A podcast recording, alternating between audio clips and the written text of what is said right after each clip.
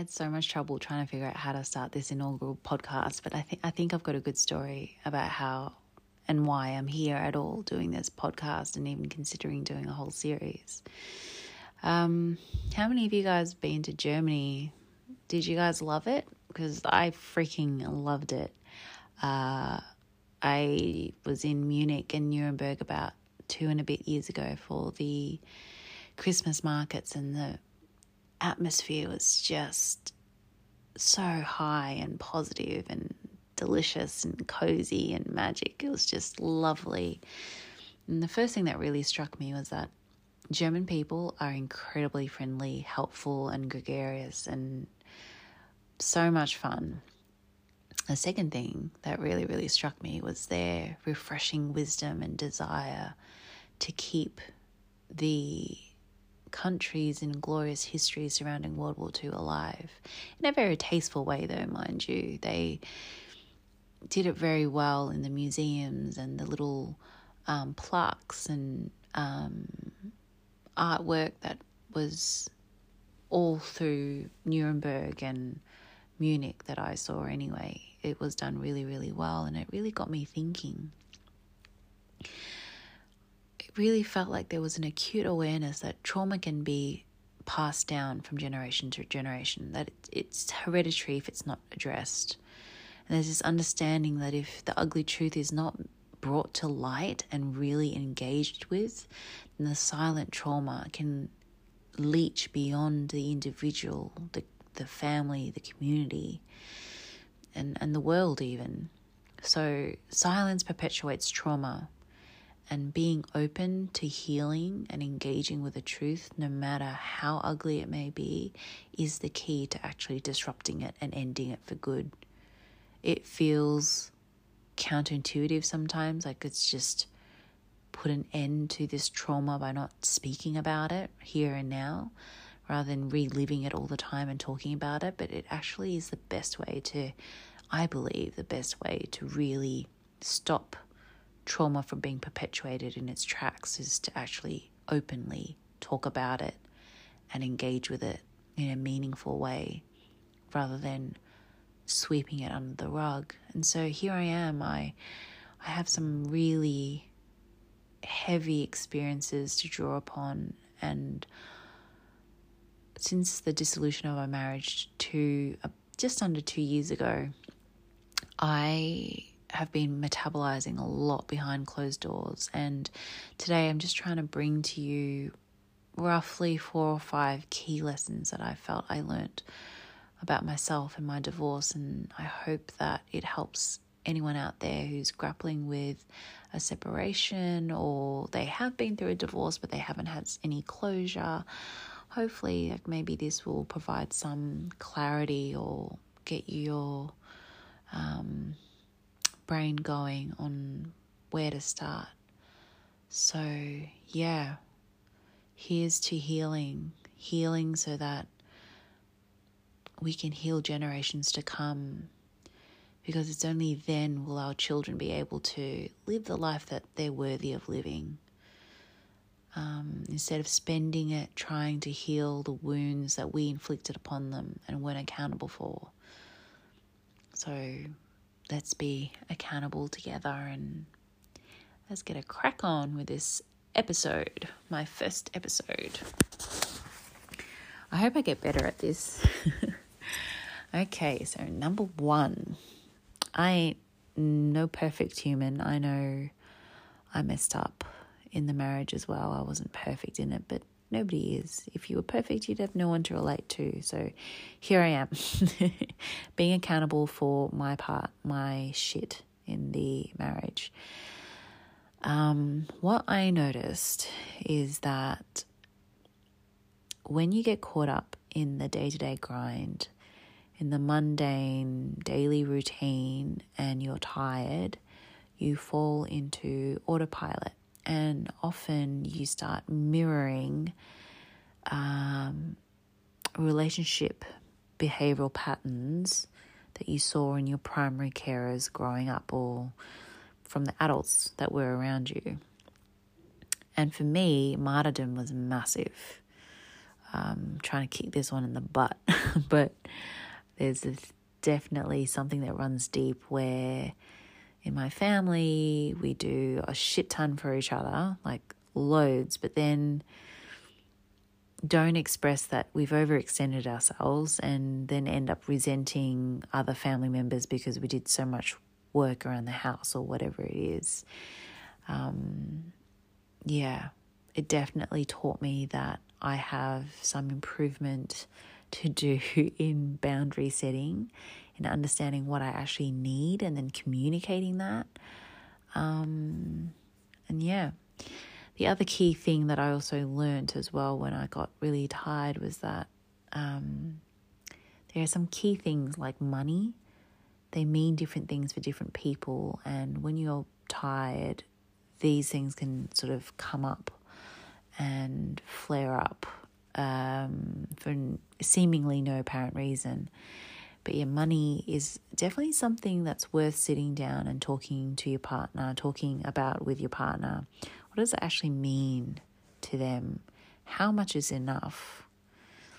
And when I talk about what does it mean, like for some people it means safety, for some people it means it's to be enjoyed, for some people it's about status, for some people it's whatever it meant for their parents or the way that they they saw their parent use money.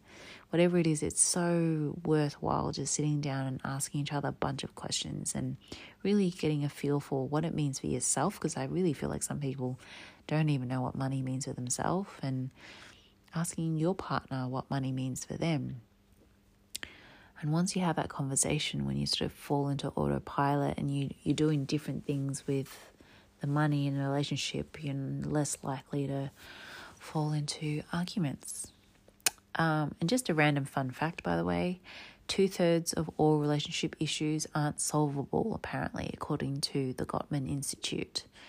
Um, so, yeah, I, that makes me ask does that mean I'm supposed to accept two thirds of all arguments and just not argue back? Or is it does that mean that there's a fair amount of unresolved issues because there are a lot of wounding in our partners and in ourselves, and therefore we need to be more responsible about healing those things and more aware of what these different incidences mean for each of us.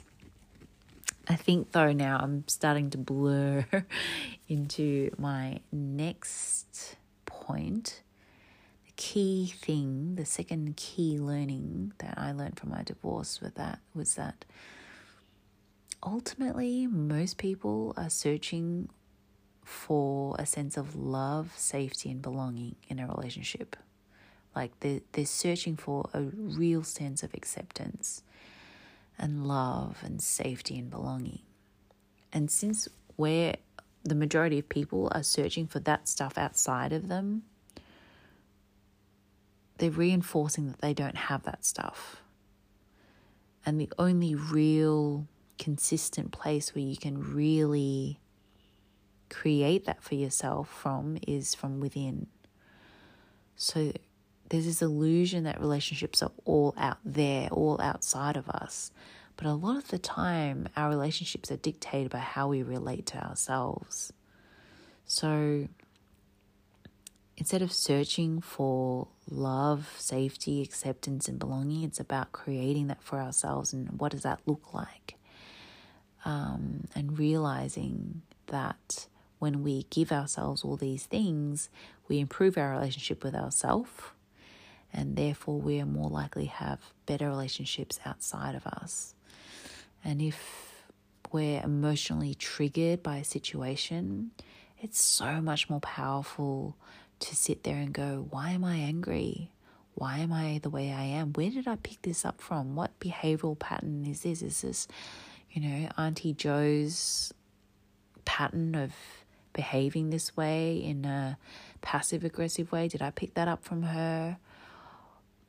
That's so much more radically powerful than going, oh, I'm sad or angry, or my emotional state is purely dictated by my partner behaving in certain ways. That's so disempowering. yeah, sure, your partner might have done something to ups that that is upsetting, but it's not necessarily always to upset you. And the question is to ask yourself like why does this trigger you? Why does it bother you? Can you set a boundary here and how will you communicate that? Um, yeah, so that was my second point. Second point is that relationships are more about our relationship to ourselves and that we are the our relationship to ourselves is the ultimate relationship and every other relationship around us is a mirror of that. Okay. I think I've got that one down pat. Now it kind of ties in with my third point about us searching for things outside of us in a relationship. But really, the only place that we can find those things is within ourselves. I hope this is making sense to you. but, for example, my greatest desire and need in a relationship was, I'm hoping it was, because I'm doing a good job at providing it for myself now. I don't need it anymore from a relationship.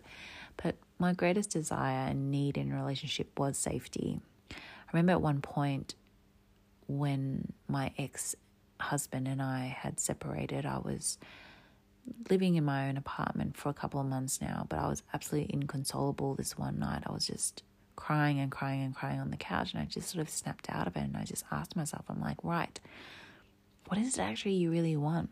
Because it's not him that you want back. Like, why are you crying? And I could hear myself say, I want safety. Now, where did this come from? Um, it was a major unmet need for me as a child. I didn't have the safety that I craved. And I'll touch upon it a little bit later. Little bit of trigger warning. My next point is going to be about sexual abuse. So if this isn't for you, you can turn it off in about two minutes or so to avoid the next point. But my greatest desire was safety because I didn't get as a kid. And my question to you is that what was your greatest need as a child that you did not get? Because that is probably right in the bullseye of where one of your biggest wounds are. Wounds will attract wounds until they're healed. And so my desire for safety actually attracted a partner who also was looking for safety. He was highly, highly anxious, needed lots of reassurance and security on different facets in terms of finances or anyway not to get into too many details but being accountable about this recognizing that at first that I needed safety and now being accountable and providing myself with that sense of safety. And you ask myself and you ask me, well, what the hell can a 34 year old who seems to have her head screwed on and life worked out, like, why would she still not feel safe? So, this brings me to my fourth point, and um, it does touch upon themes of sexual abuse. So please, if you feel like you can't stomach this, you're welcome to turn off the podcast now. One of the things that really bothered me was how did I let my toxic ex husband so far into my inner sanctum and to become my best friend? And I realized it kind of stemmed from tragically a long history of sexual abuse by one of my parents. Um, the actual abuse doesn't have any more energetic charge to me. Like it's so, I've been processing it for so long, for so many decades. But um, I've had to recently cut out uh, one of my parents who defended the perpetrator recently. And so this is a bit this is the part that's slightly still a bit difficult for me to talk about, but I, I am ready to talk about it. It's, for, to me, done and dusted. So, um, in a nutshell, as a child, one parent was abusing me from, I don't know, in my toddler toddler age till about age four or five. Um, and then there were other aunts and uncles in the family that were kind of getting suspicious, and so I believe it stopped for some time unless I've blocked out some of the memory. resumed again in my teens. I felt I had done something wrong to deserve the abuse and didn't have the courage or the mind to really tell my other parent until I was 19. Now, despite telling this other parent that I had been sexually abused by my other parent, um, there was still a desire to for everyone to remain in the family unit. And me being brainwashed for my entire life went along with it in my early 20s and still went to dinner with both my parents and acted as though everything was normal. And it wasn't until I was proposed to, and I realized that I didn't want this particular parent who was the perpetrator at my wedding. And so I legally cut them out of my life, writing a formal letter using the help of one of Melbourne's leading psychologists to pen the letter, sent it off, and that was that. That was in 2016. Yes, 2016. And since then, the other parent who I was still in contact with continued to still pass on messages from this other parent and expose me to uh, my abuser repeatedly. And this is just so insidious and so crazy to an outsider, even like me saying it now, it sounds crazy, but it wasn't until I moved to Spain and had some space from my family in Australia that I realized that this is a really unhealthy response to what happened. And I've decided to cut out both my parents and remove myself from this toxicity. And I hope that one day I'm at a place where I'm so healed and so compassionate. Uh, I mean, I can see my wounded parents for who they are and I can still love them in a way, but right now I can't, I don't have the bandwidth to be able to sit with them in their wounding and their toxicity and to accommodate that. But I hope that one day I am so zen, like the beautiful Thich Nhat Hanh, my favorite Buddhist Zen monk who sadly passed away recently um, if I could be like him and sit with anyone and everyone with the amount of love and compassion that he had, that would be the ultimate goal. Like that would be the ultimate dream to be able to accommodate everyone so lovingly. So for now, I just, for my own health and my own expansion, I need to cut out both of my parents for now. But the key thing that I learnt about cutting out this final parent was that the closest people to me are sometimes the worst abusers and perpetrators of betrayal. And that is why I married a highly toxic, covert narcissist that was my ex husband. Not to get too much into too many details, but I had about two or three different psychologists, and we sort of unpacked the events leading up to and after our separation. And it seems to fit quite well into the category of covert narcissism or even just narciss- narcissism, full stop. I might do another episode on narcissism. It's a whole topic in and of itself. But um, yeah, um, it really disturbed me that I didn't know how this man made it so far into my life to become my best friend. And now it's so clear it's because I had these parents who were so, so close to me and they abused my trust. And um, through my wounding and through the wounds that they inflicted on me, I ended up attracting A, someone who also wanted safety like me, and B, someone who was very similar energetically to both my parents. And now that I can see that and make the correlation, if I sense that ever again, it's not even going to come within two feet of me. I'm going to be running a mile away from that.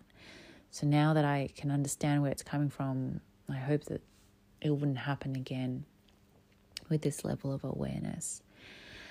And the final key lesson that I learned from the dissolution of my marriage, and it kind of ties in with that last point, is that I have a really high tolerance for abuse and toxicity, and you may too. You may well have a very high tolerance for abuse and toxicity, and you may not even know it because you've been swimming in this programming for your entire life or since the day you were born, and it's really hard for you to see because it's all you've ever known. There's something in psychology called intermittent reinforcement. Um, it's basically intermittent or small doses of kindness and love from a spouse or a parent or a sibling, but ultimately it's inside a, a container of abuse. And to me, abuse doesn't have to be heavy like sexual abuse. Abuse is anything that is not done with love. So,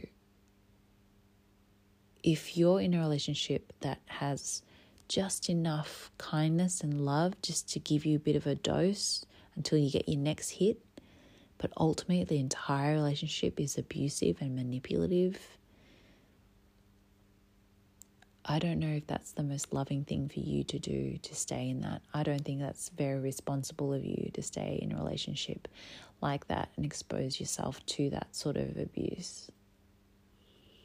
If you don't own your worth, if you don't see how priceless and worthy you are to walk away from things like that, what makes you think someone else will, will treat you like you're truly priceless if you can't do that for yourself. If you can't get good at listening to what you need, and if you can't get good at asking for what you need, it's going to be really, really hard for you to do that in a relationship if you can't even do that for yourself by yourself.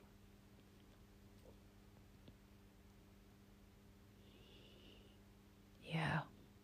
Um, there's some heavy topics here. I just sort of had a moment where I was just um, blown away by how common it is and how often I see it around me, and it just made me really, really sad. I wish so much that I could take away the pain for people, but I can't. This is your journey, your karma, and the best I can do is just share my story and maybe shake things up and make you potentially realize that you're in danger zone and it's time for you to be radically accountable and get up and get out is all I'm going to say. Um, I think I have a sixth point actually the biggest gift you can give another human being is to really understand and hear them and understand their reality. And even if you do,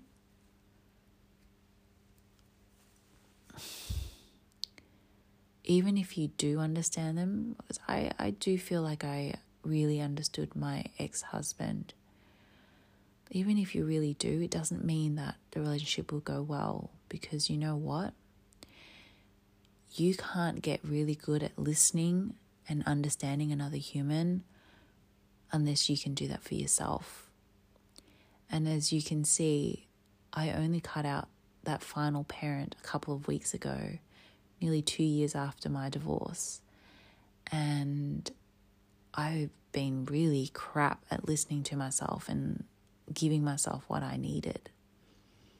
My entire being was screaming for safety from this abuser my entire life. And yet I kept one parent in my life who kept exposing me to this perpetrator in the name of love. So get really, really good at listening to yourself and understanding yourself first and foremost. Because as long as you're not good at that, you're not going to be good at listening and really understanding another human being. And that's the greatest gift. And often the only desire people have in a relationship is to be really heard and to be really, really seen. So, yeah, I think that's a that was an unexpected bonus number six lesson that I learned from my divorce is to get really good at listening and comprehending yourself first and foremost. And I guess that's that's it. That's the six key lessons about my divorce that I learned. I hope this helps. I hope this inspires you to keep going if you're already on the healing path, and if you're not, to really start thinking about it. And I'm sending you so much love because it is so hard. It is so hard being accountable for healing your familial patterns, but it's so rewarding. Our ability to connect with another human being is probably the single most important skill we will ever develop. But it's also the hardest thing that we could ever do because it makes us look at things that we aren't good at or makes us look at really ugly truths that sometimes we're not ready to process yet. So I'm sending you so, so, so, so much love if you're in this place. And I'm wishing you all the best, always. Love, Tam.